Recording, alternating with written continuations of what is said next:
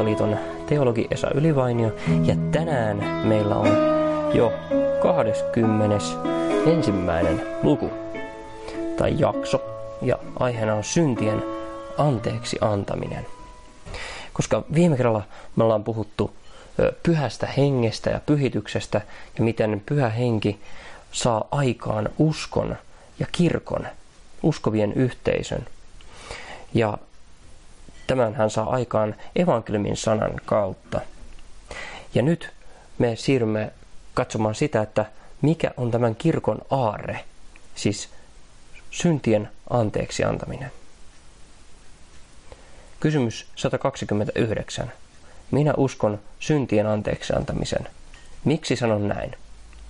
Sen tähden, koska raamatun mukaan olen vakuutettu siitä, että Jumala armosta Kristuksen veren tähden evankeliumin kautta joka päivä runsain määrin antaa anteeksi kaikki synnit minulle ja kaikille uskoville.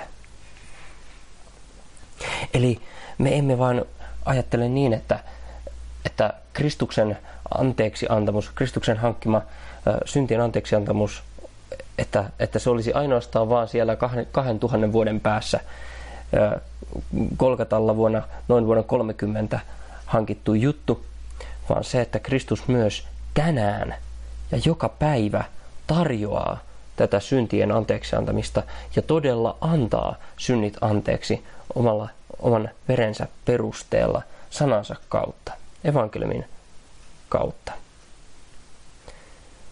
Ja Jumala haluaa antaa Kristuksen tähden synnit anteeksi.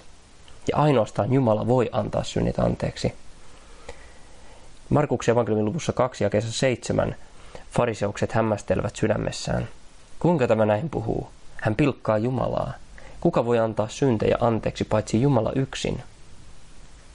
Ja he tietysti olivat oikeassa siinä, että ainoastaan Jumala voi antaa anteeksi syntejä, mutta Jeesus pystyy julistamaan syntien anteeksi antamuksen sanan sillä hän oli ihmiseksi syntynyt Jumala. Ja hän sen julisti silloin, hän julistaa sen myös tänään sinullekin. Psalmista 30 ja 3 ja 4. Jos sinä, Herra, pidät mielessäsi synnit, Herra, kuka silloin kestää? Mutta sinun tykönäsi on anteeksiantamus, että sinua peljättäisiin. Jumalan tykönä on anteeksiantamus. Kristus on sen hankkinut, se on olemassa Jumalan sydämessä ja sieltä käsin hän sitä haluaa tarjota joka päivä sinulle sanansa kautta. Ja näin, näin pyhä henki tuo meidät sanan ääreen ja saa aikaan sen, että se sana saa meitä koskettaa, upota meidän sydämemme ja antaa syntimme anteeksi. Psalmi 103 ja jakeet 2 ja 3. Kiitä Herraa minun sieluni, äläkä unohda, unohda, mitä hyvää hän on sinulle tehnyt. Hän, joka antaa kaikki sinun syntisi anteeksi ja parantaa sinun sairautesi. Herra todella antaa ei vain osa, osaa synneistä, vaan aivan kaikki. Ja tämä on tapahtunut armosta Kristuksen veren tähden, lunastuksen tähden, minkä Kristus on verellään meille hankkinut. Ja siitä on seurauksena siis rikkomusten anteeksi saaminen. Hänen armonsa rikkauden mukaan – niin kuin Paavali kirjoittaa Efesolaiskirjeen luussa 1 jakeessa 7. Ja tämä syntien anteeksiantamus on sama kuin vanhurskauttaminen. Vanhurskauttaminen, siis pelastus meidän autuutemme Jumalan edessä, on sama kuin syntien anteeksiantamus. Roomalaiskirjan luvussa 3 ja 28 Paavali kertoo, että, että Jumala ilman meidän tekojamme julistaa meidät vanhurskaiksi, eli julistaa meille synneistä päästön, vanhurskauttaa meidät. Niin päätämme siis, että ihminen vanhurskautetaan uskon kautta ilman laintekoja. Kysymys 130. Miten Jumala antaa synnit anteeksi? Siten, että hän ei lue niitä syntiselle, vaan julistaa hänet vanhurskaaksi. Eli on saman ikään kuin saman kolikon kaksi eri puolta, että sinulle ei julisteta sinun syntejäsi ja toisaalta sinulle julistetaan syntien anteeksiantamus ja vanhurskaus Kristuksessa Jeesuksessa. Sen tähden, että Kristus on tehty synniksi ristillä sinun puolestasi jotta sinä saisit hänen vanhuskautensa, hänen armonsa, hänen tarjoamansa syntien anteeksiantamuksen. Toisessa korintalaiskirjan luussa 5 ja 21 Paavali kirjoittaa, sen, joka ei synnistä tiennyt, hän teki tähtemme synniksi, että hänessä me tulisimme Jumalan vanhurskaudeksi. Romalaiskirjeen luussa 8 jakessa 33 Paavali kirjoittaa, kuka voi syyttää Jumalan valittuja? Jumala on se, joka vanhurskauttaa. Eli me emme vanhurskauta itseämme, vaan Jumala vanhurskauttaa meidät julistamalla meille tänäänkin sen synneistä päästön sanan, jonka Kristus on meille hankkinut verellään Kolkatalla jo valmiiksi.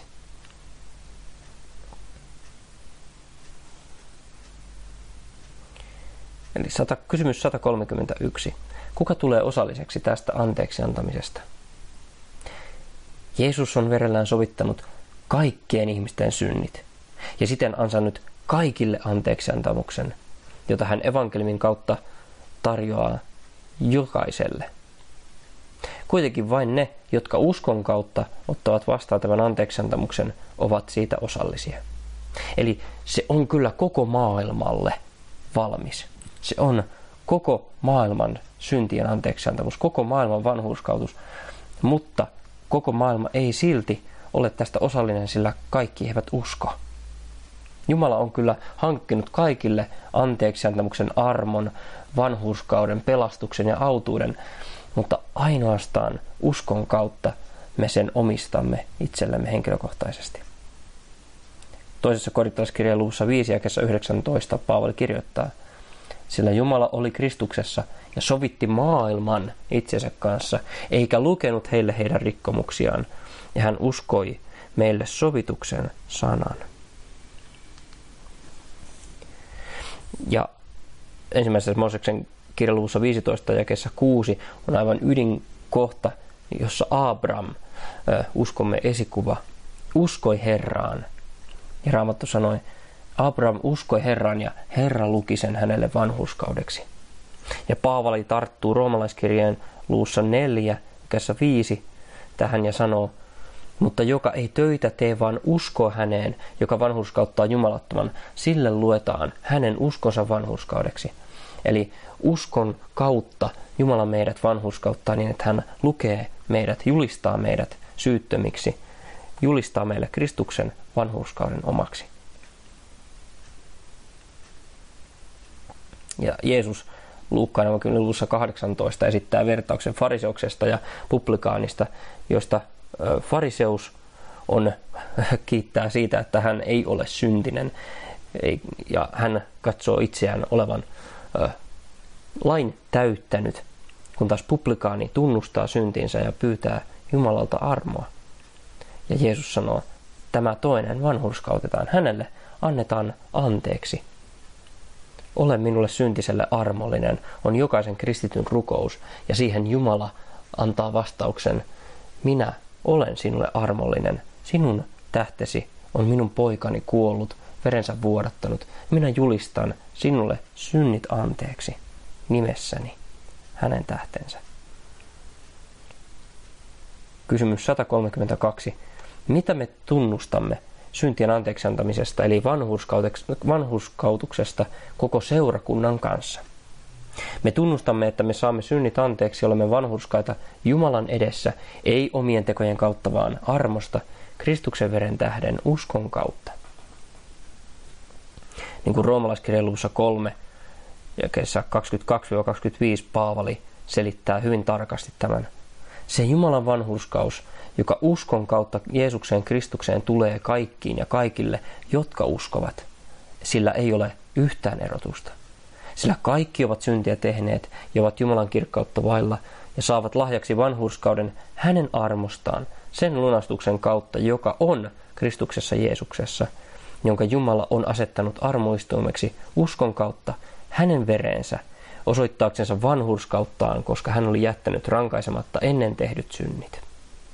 Näin siis Jumala on siirtänyt meidän syntimme Kristuksen päälle ja sen tähden on ottanut meiltä syntimme pois. Ja sen tähden hän julistaa meille anteeksiantamuksen, koska syntimme ovat Kristuksen veressä jo sovitetut. Koska ne ovat sovitetut, niistä voi julistaa armon ja anteeksiantamuksen. Tämä ei ole meistä, vaan se on, eikä, eikä laista, ei, ei meidän tekojemme perusteella, vaan yksin Jumalan armosta. Jokainen, joka tähän uskossa turvaa, pelastuu. Kysymys 133. Voiko jokainen uskova olla varma syntiensä anteeksi antamisesta ja autuudestaan? Eli voitko sinä olla varma autuudestasi, pelastukseksestasi, syntien anteeksiantamuksesta, vanhuskautuksesta? Kyllä. Jokainen Kristukseen uskova voi olla varma siitä, että Jumalan lupaus on varma ja pettämätön.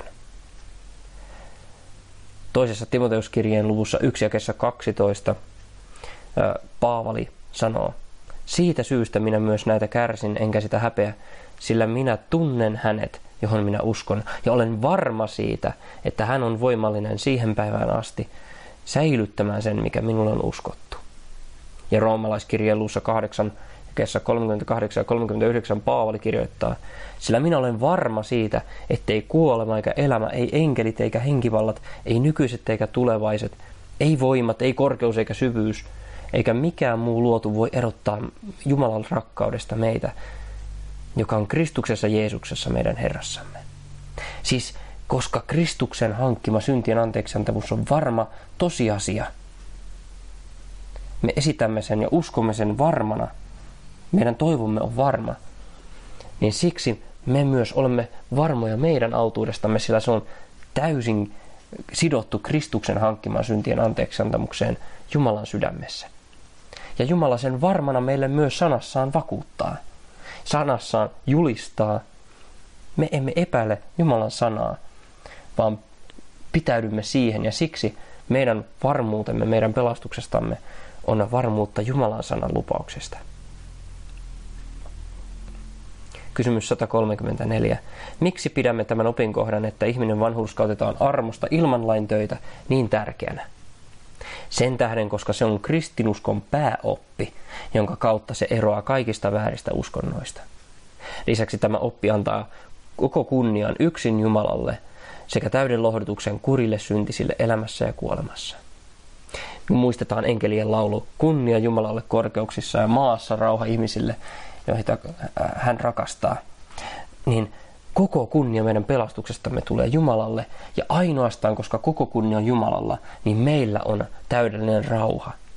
Jos osa pelastus, pelastuksemme kunniasta tulisi meille, toisin sanoen jos me joutuisimme tekemään edes vähän oman pelastuksemme eteen, niin ei meillä olisi varmaa rauhaa sydämessämme, omassa tunnossamme. Meillä ei olisi pelastusvarmuutta. Joka yrittää lain kautta tulla vanhuskaksi, on langenneet pois armosta, joutunut pois Kristuksesta, niin kuin Paavali kirjoittaa kalastalaiskirjeen luussa 5 ja kesä 4. Ja evankeliumilla Kristus lohduttaa sinua tänään. Eli kun me tunnustamme tämän syntien anteeksiantamuksen uskon tunnustuksessa, niin me emme ensisijaisesti, me tunnustamme kyllä myös sen, että tähän, tämä Kristus on kuollut ja siinä hankkinut meille syntien anteeksiantamisen tai syntien anteeksiantamuksen, joka koskee koko maailmaa.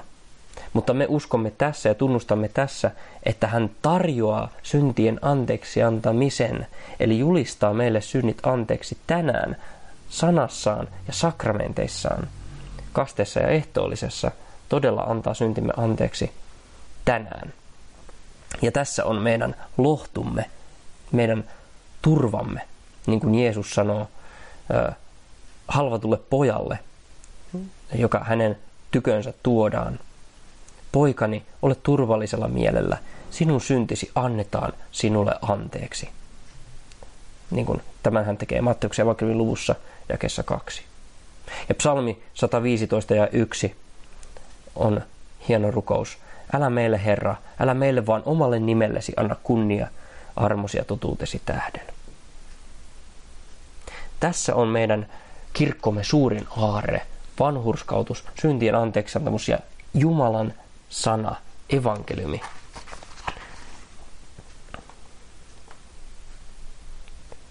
Konkreettisella tavallahan tämä äh, syntien anteeksiantamus ja kaikki se, mikä sillä on seurauksena, pyhitys, ruumiin nouseminen, iankaikkinen elämä, autuus, niin on meillä sakramenteissa, sillä se julistettu sana, evankeliumin sana, on siinä liitetty näkyvään aineeseen niin, että meillä kasteessa on todella iankaikkinen elämä. Meidät on liitetty Kristuksen kuolemaan ja ylösnousemukseensa ja siinä synnymme uudesti ja saamme uskon. Sekä ehtoollisessa, jossa me konkreettisella tavalla saamme Kristuksen ruumin ja veren, se saman ruumiin, joka on syntimme ottanut kantaakseen ja veren, joka puolestamme on vuodattu, vuodatettu meidän syntiemme sovittamiseksi. Ja tämä sama ruumis on sitten noussut pääsiäisenä kuolleista, niin että meilläkin on ihan kaikkinen elämä.